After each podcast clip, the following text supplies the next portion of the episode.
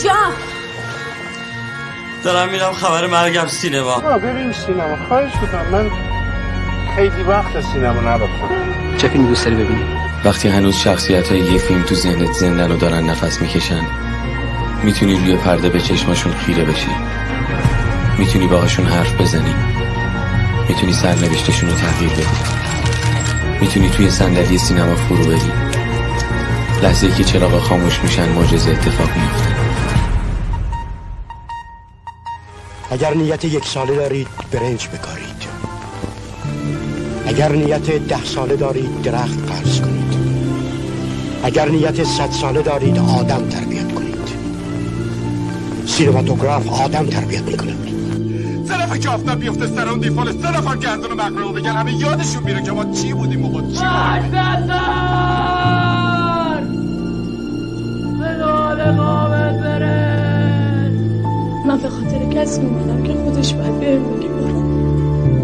جمعه مدام تلام عزیزی نه بعضی های جوان ها رو یه طوری نگاشون میکردم که انگار غریبه میبینم. حالا پنجره ها رو بکشیم بالا و کولر فابریک درجه کم که بفهمی نفر روشن کنیم. حرفای خوب بزنیم. بابا بیا برو زندگی مردم رو ببین، زنه مردم رو زندگی تو بکن. چته؟ هر چی دارم از تو دارم، همین نفس. اگه سربون من کتینی ها رو میدم به تو. آقا جون یه قرآن بردار بیاری اینجا، ما دستمون رو بذاریم روش تو بفهمیم. ما یک کلمه اگه به تو بالا پایین گفته باشیم زندگیمو باختم. آقا من از عفو می‌خوام، من خدا بده. اسم من بگو کیه؟ کیه؟ یه دستمون میو.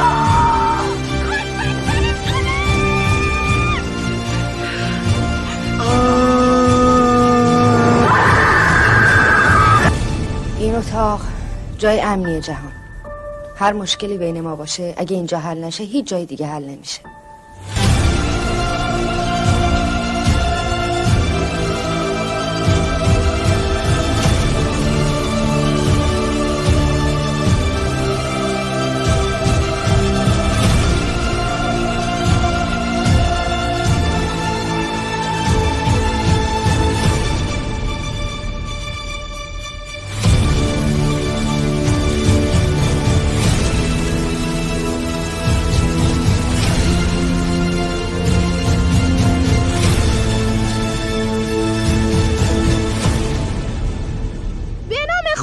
سلام خدمت شنوندگان عزیز رادیو رفاقت، به خصوص رادیو کلاکت.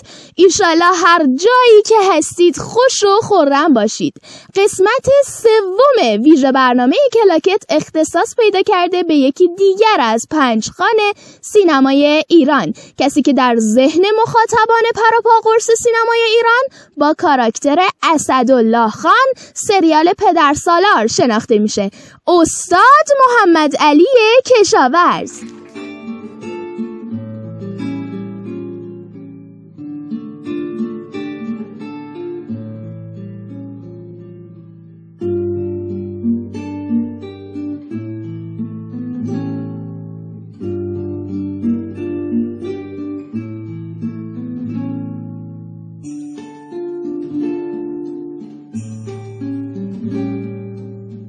بازم دلمو شکستی.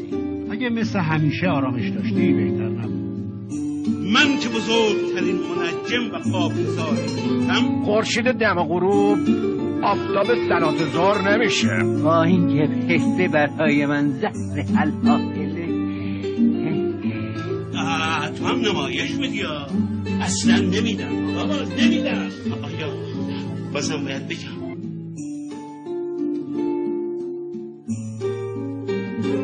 پیشکسوت بزرگ عرصه سینما و بازیگری محمد علی کشاورز 26 فروردین سال 1309 در جلفا محله سیچان اصفهان به دنیا آمد.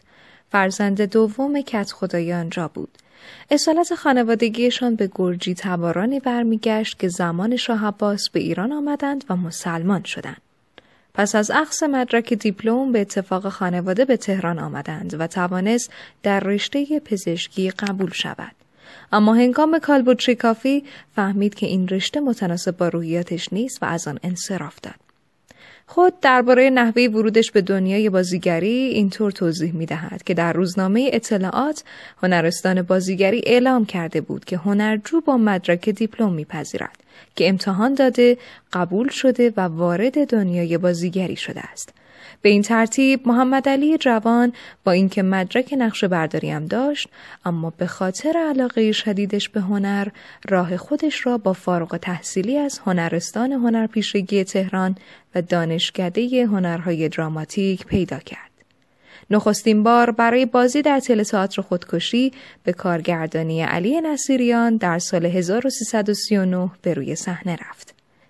در نمایش‌های دیگری نظیر ویولنساز کرمونا، آنتیگون، آندورا، اودیپوس شهریار و بازی استرینبرگ نقش‌آفرینی کرد.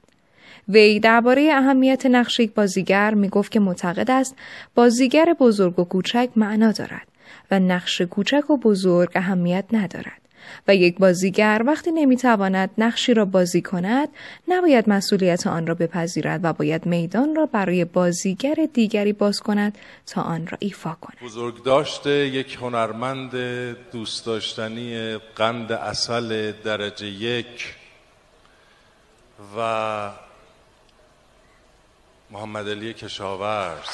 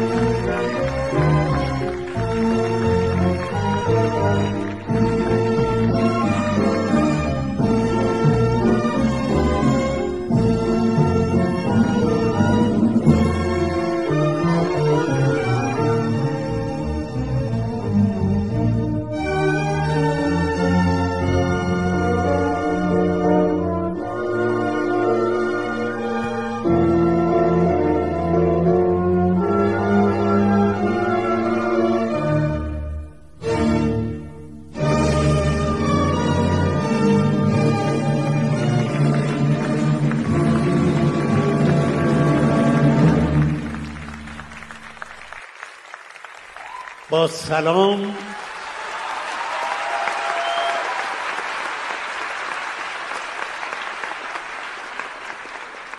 و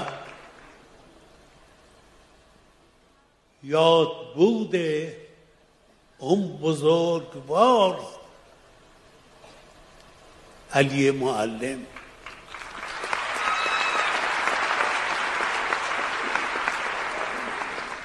که در مجله خودش راجع به سینما تنها راجع به سینما صحبت نمی‌کرد، راجع به تئاتر صحبت می‌کرد.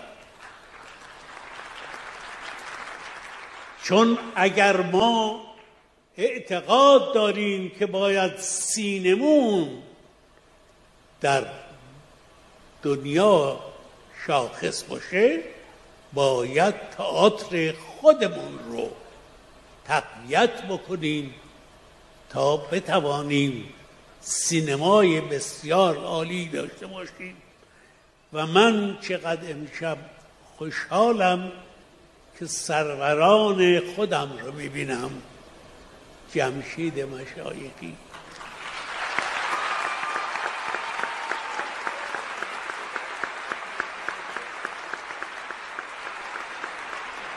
من برای مردم ایران آرزوی سلامتی و موفقیت در تمام زمینه ها دارم. هرگاه تئاتر واقعا تئاتر باشه، سینما هم سینما خواهد شد و سینمای ایرانی و تئاتر ایرانی.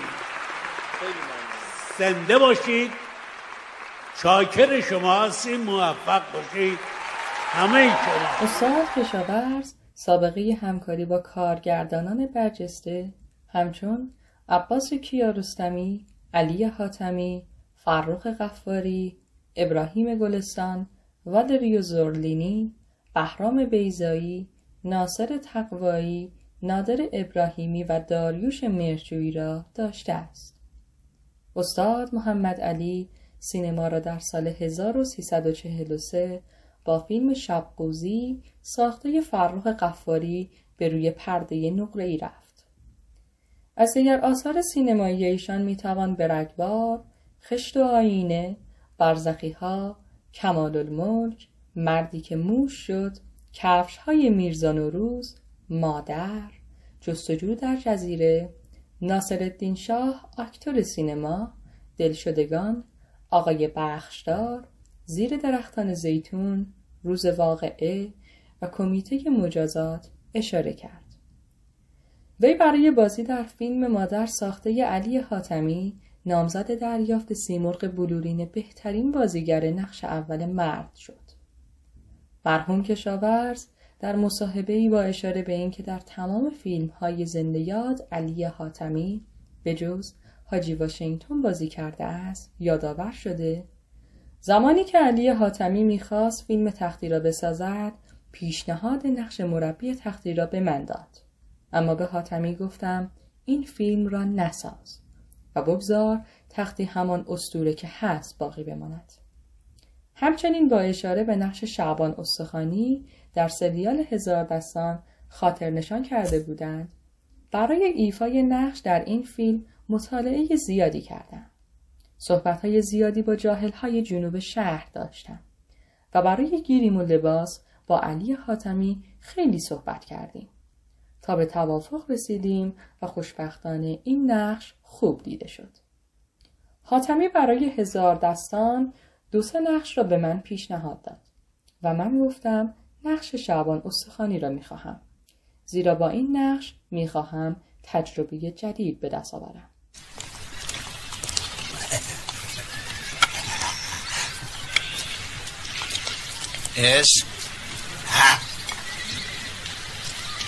اسم پدر اهل گفتم اهل کجا هستی؟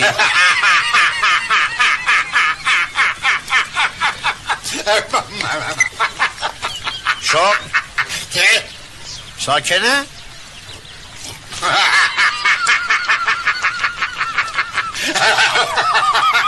موقع سوء غصب اسماعیل خان کجا بودی؟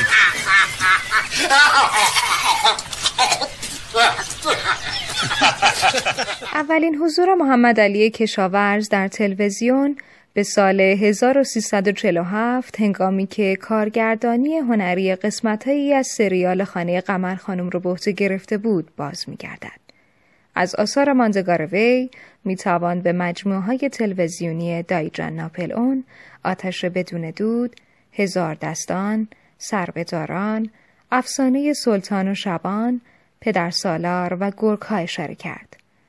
استاد کشاورز بازیگری را نوعی کار عارفانه قلمداد می‌کرد و درباره‌اش این گونه حرف می‌زدند که اگر فردی می‌خواهد وارد بازیگری شود، باید عارف باشد، زیرا اگر کسی از کار لذت نبرد، بازیگر هم دیده نمی‌شود. قطعاً اگر کارگردانی مثل علی حاتمی به کارش اعتقاد نداشت، کارش مورد اقبال قرار نمی‌گرفت. یکی از نقش‌های ایشان که خیلی مورد توجه مخاطبان قرار گرفت، نقش اسدالله خان در مجموعه پدر سالار بود. ایشان می گفت همه ایران من را به عنوان اسدالله خان پدر سالار می شناسند و برای این نقش تشکر می کنند. اینها هم از جمله مواردی است که باید درباره آن تحقیق شود که چطور یک فیلم یا سریال تا این حد در بین مردم مورد استقبال قرار می‌گیرد. در پدر سالار چیزی که برای من اهمیت داشت این بود که احترام زن در خانواده نقطه عطف بود و این آدم نسبت به همسرش احترام زیادی قائل بود و هیچ وقت صدایش را روی همسرش بلند نمی‌کرد.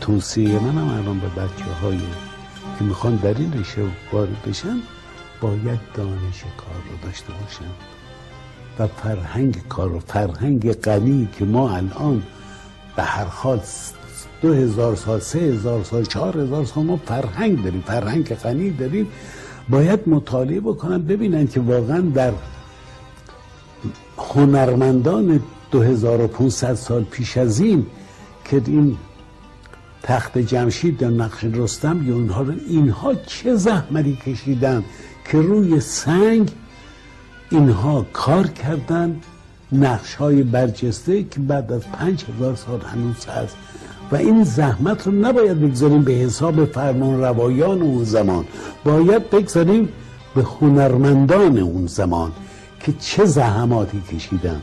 اسمی هم ازشون نیست ولی در تاریخ بشری اسم آثارشون همیشه هست.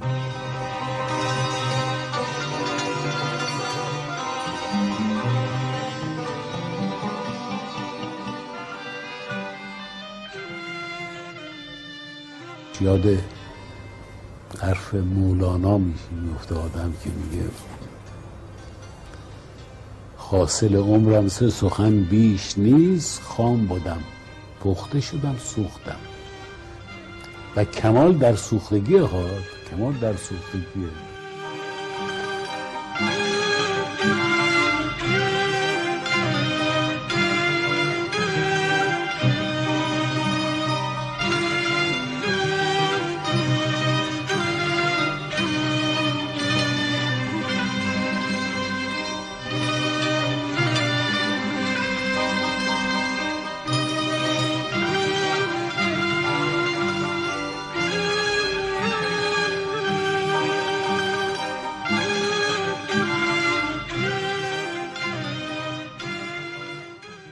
استاد خاک صحنه خورده به جوانانی که قصد ورود به عرصه سینما و بازیگری را دارند می گفت: توصیه من به جوانهایی که می خواهند وارد بازیگری شوند این است که در ابتدا به دنبال دانش این حرفه بروند و فرهنگ غنی ایران که چند هزار ساله است را مطالعه کنند و توجه داشته باشند که به عنوان مثال 2500 سال پیش هنرمندان برای تخت جمشید و نقش رستم چه زحماتی کشیدند و بر روی سنگ‌ها کار کردند.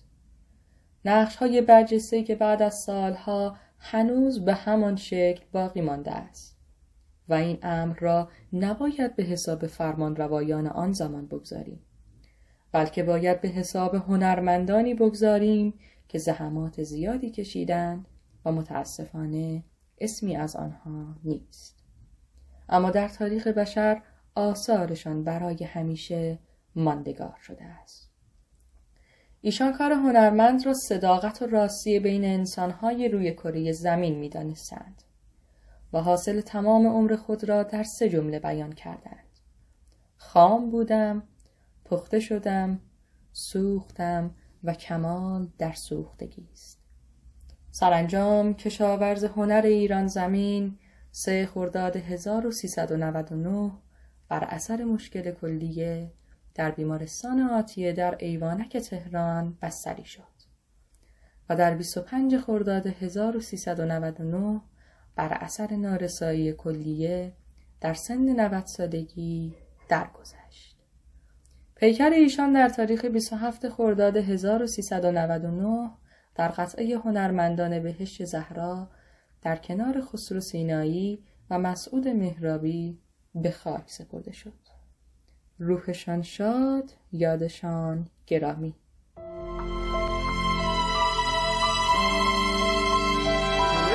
ها، حالا نشونت میدم. نمیدی؟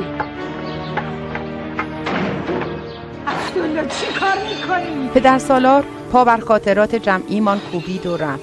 حکایت 90 سال شکست و پیروزی، غم و شادی، سختی و آرامش را چون شمع تولد 90 سالگیش برافروخت و بهار به آخر نرسیده خاموش شد و رفت. بازیگری توانا برآمده از هنرستان هنرپیشگی و دانشکده هنرهای دراماتیک، مردی که خاک صحنه تئاتر خورد اما با سینما و تلویزیون در قلب‌ها ماندگار شد. شخصیت‌هایی که با بازی درخشان محمد علی کشاورز در عرصه سینما زاده شدند هرگز از یادها نمی‌روند. شخصیت‌هایی که شمایل نمادین به خود گرفته و در روح جمعی ما نفس می‌کشند.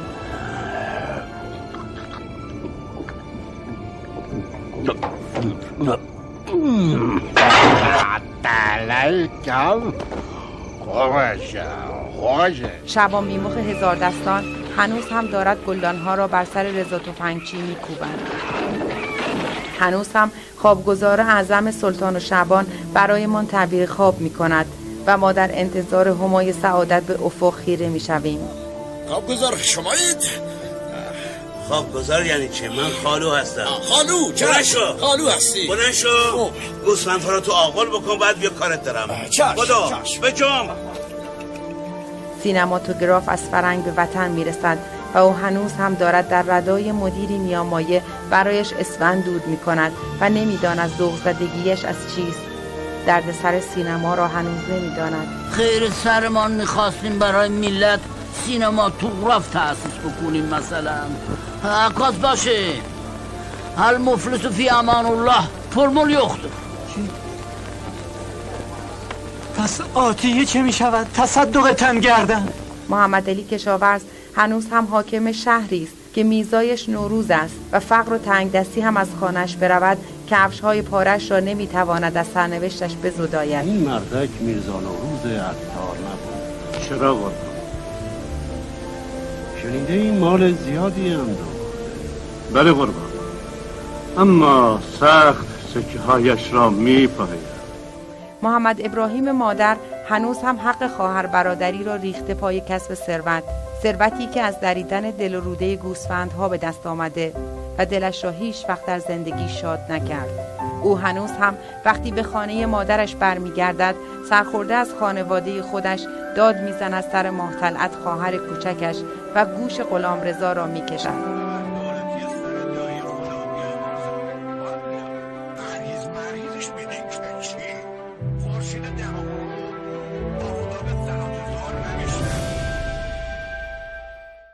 کسانی که با رادیو کلاکت همراه بودن میدونن که بخش دوم برنامه ما اختصاص داده به معرفی یک فیلم روز از سینمای ایران. این هفته پرداختیم به اثر آیدا پناهنده که نقل قول از طرف منتقدان جدی سینما نسبت به این فیلم بالا بود. من از اون جادوگر واقعی نیستم، از اون اسکلاشم. تی تی خله ما انقدر از شما تعریف کرد که من اصلا حسودین شد، گفتم زودتر برد.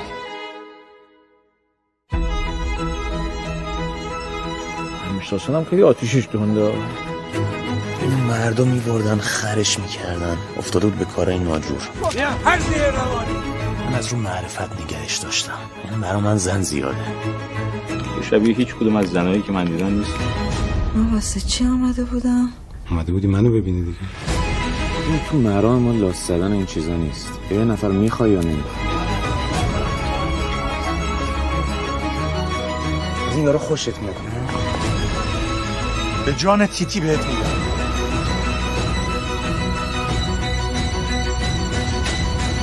تی تی همکنون در سینماهای کشور.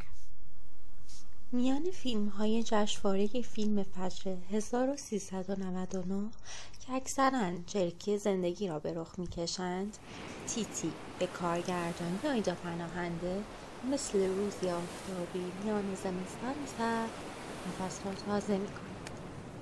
نویسندگی مشترک آیدا پناهنده و همسرش ارسلان امیری، زنی به نام تی تی با بازی درخشان الناز شاکردوست را خلق کرد. خودتو زندگیتو نابود کردی فقط به خود خودخواهی.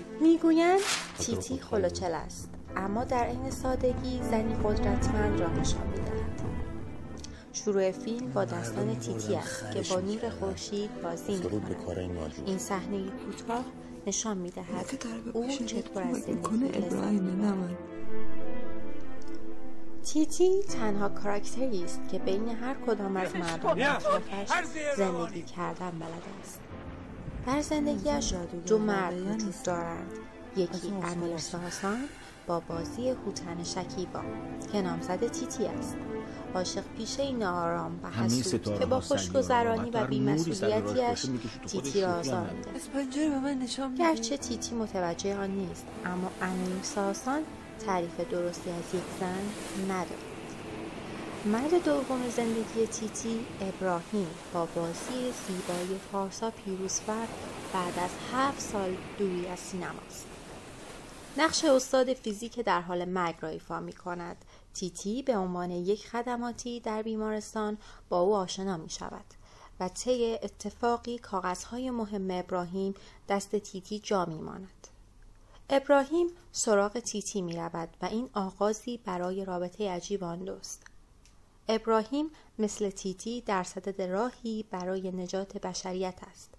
فرضیه‌ای درباره پایان جهان دارد و تیتی می خواهد برای کسانی که بچه دار نمی شوند بچه بیاورد. اکثر شخصیت‌های زن فیلم‌های پناهنده به خاطر افکار خاصشان همواره از جامعه طرد می شوند. مثل تیتی که یک شب تا صبح را در دریا شنا می کند و از ته دل برای شفای ابراهیم دعا می خواند. آقا میشناسم. کاغذم کجاست؟ صبر کن باش. تو خودم.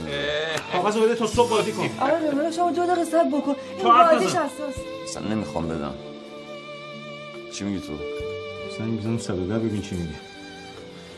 آقا من نگاه کن جان من صدا نترسون زنگ بزنم چه گویی میخوای بخوری آقا میخوام یه موردی رو گزارش بدم اصلا تو کجا بیام میمونه اصلا تو غلط میکنی مرد غریبه برمیداری میاری تو خونه تی تی فیلمی از آیدا پناهنده همکنون در سینماهای کشور روزی می آید که تی تی مثل همه کارهای غیر عادیش به ابراهیم ابراز علاقه ای ساده میکند رابطه عاشقانه تیتی و ابراهیم سوء تفاهم‌های جامعه درباره ارتباط 2 نفر را نقض می‌کند و انگاری فریاد می‌کشد نه پول، قیافه و تحصیلات هیچ کدام به اندازه درک مقابل مرزهای بین 2 انسان را جابجا نمی‌کند. گرچه فیلم زیباست اما برخی می‌گویند شخصیت‌ها درست شکل نگرفتند. پارسا پیروزفر گویی بهترین نقش خود را بازی کرده. در تیتی شخصیتی گنگ و تکبودی دارد. شکیبا خوب بوده اما عالی پیش نرفته. عاشقی که دلیل رفتارهایش مشخص نمی شود. فیلم انگیزه ها را منطقی مشخص نمی کند. اما موفق می شود آنها را برایمان باورپذیر کند.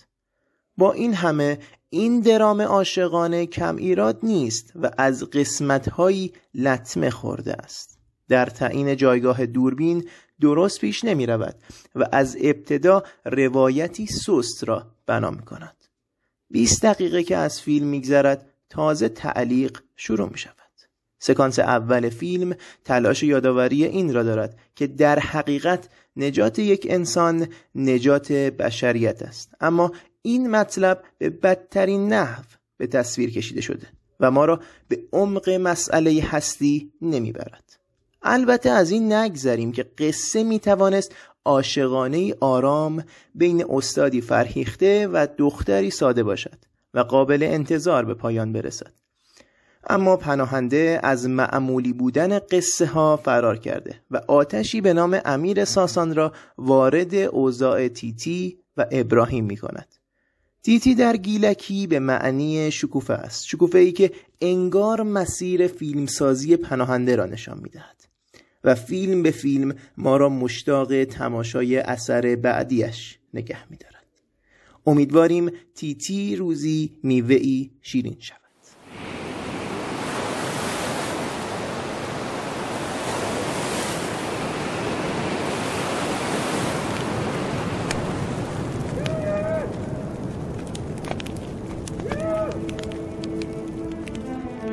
میتونی یه کاری کنی بابای من نمیره؟ 6 ساله میخوای حلش کنی. خودت تو زندگیتو نابود کردی فقط به خاطر خودخواهی.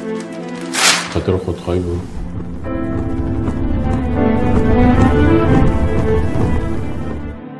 اینو مردم میبردن خرش میکردن. افتاده بود به کارهای ناجور. اونه که داره به بشریت کمک میکنه ابراهیمه، نه من.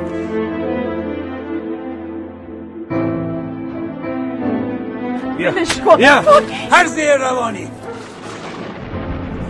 من از اون جادوگر واقعی نیستم، از اون اسکلاشم.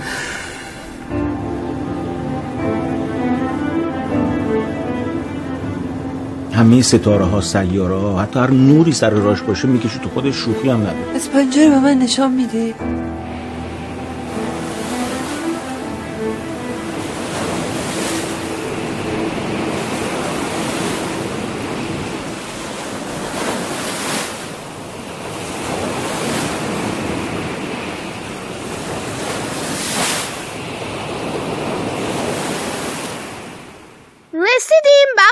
آخر رادیو کلاکت این هفته، بخش 3 تاریخ سینمای ایران با صدای جناب اکبری خرم تقدیم شما میشه. من با شما عزیزانم خداحافظی میکنم. خیلی مراقب خودتون باشید. معرفی برنامه به دوستانتون رو هم فراموش نکنید. همه شما رو به خدای بزرگ میسپارم. یا حق. خداحافظ. حاضره بریم.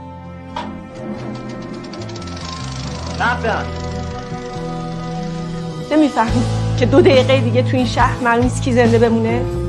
روزی که فکر کردی یه چیزی رو از ته دل دوست داری هیچ وقت ولش نکن، ممکنه دوباره تکرار نشه. خود ولی من الان دلم هر میکشه واسه اینکه یه بار دیگه ببینم. دلم خیلی براش تنگ شده، خیلی غلط کردم این همه سلطانو گذاشتم. می‌ترسم برم امریکا دورنا رو دست تو دست جورجنا ببینم، اون وقت مجبورم هم اون رو بکشم هم خودم. ای خودت تو رمانت ننوشته بودی که همیشه مادر بود هم عاشق. سمیره حبی یعنی مال منه، یعنی عشق منه. اون میخوای من اونی باشم که واقعا خودت میخوای من باشم؟ اگه این اونی باشم که تو میخوای وقت دیگه من میرزا ابراهیم خان صحاف باشی در خیابان لاله‌زار روبروی سینما کریستال مغازه آنتیک فروشی داشت و کارش فروش اشیای زینتی بود که از ژاپن یا اروپا وارد می‌کرد. او در خرداد 1276 با اجازه از مظفرالدین شاه از بندر انزلی به قصد سفر دور دنیا ایران را ترک کرد. در این سفر 6 ماهه که برای داد و ستد جواهر رفته بود با سینماتوگراف آشنا شد، یعنی 2 سالی پس از رواج سینماتوگراف. صحاف‌پاشی در بازگشت به ایران نخستین سالن نمایش فیلم را در حیاط پشتی مغازه‌اش دایر کرد. او در رمضان 1322 هجری قمری در اول خیابان چراغ‌گاز یا امیرکبیر فعلی سالونی باز کرد که یقیناً نخستین سالن عمومی سینما در ایران است. عمر سینمای چراغ‌گاز که تماشاگرانش آدم‌های نسبتاً پولداری بودند تنها 1 ماه رمضان بود. 2 روایت برای تعطیلی زودرس سالن چراغ‌گاز در دسترس است. روایت نخست حاکی از آن است که با بدگویی گروهی از مردم که تأسیس سالن سینما را در خیابان چراغ‌گاز بیدینی می‌دانستند، شیخ فضلالله نوری به تکفیر سینما می‌پردازد و صحاف‌باشی به ناچار سینما را تعطیل می‌کند. روایت دوم این است که چون صحاف‌باشی از مبارزات مشروطه‌خواه بود، به لحاظ درگیری‌هایی که با دربار داشت، با بدگویی‌هایی که از سینما شد، بهانه‌ای به دست درباریان داد تا سینما را به تعطیلی بکشد. او پس از تحمل رنج‌های معنوی و مادی فراوان و دلسوختگی تمام از وضع سیاسی ایران اقدام به فروش اموال و اجناس خود کرد و وسایل کارخانه ورشکاری و تماشاخانه و دستگاه سینماتوگراف و فیلم‌ها و غیره را فروخت. سپس در سال 1286 از ایران تبعید و راهی کربلا شد. پس از مدتی به همراه همسر و فرزندانش به هند مهاجرت کرد. 2 سال پس از میرزا ابراهیم خان صحافباشی سرانجام این مهدی خان روسی بود که توانست سینما را در ایران رواج دهد. او یکی از تکنسین‌های عکاسخانه عبدالله میرزای قاجار است که نام اصلیش ایوانوف بود. او در مهر 1254 در تهران متولد شد و مدتی شاگرد عبدالله میرزا بود که پس از درگذشت مظفرالدین شاه و آغاز سلطنت محمد علی شاه و کنار رفتن میرزا ابراهیم خان عکاسباشی به ریاست بخش عکاسی دارالفنون و مقام عکاسباشی دربار دست یافت. ادامه داستان روسی خان و بخش 4 تاریخ سینمای ایران را در قسمت بعدی رادیو کلاکت بشنوید.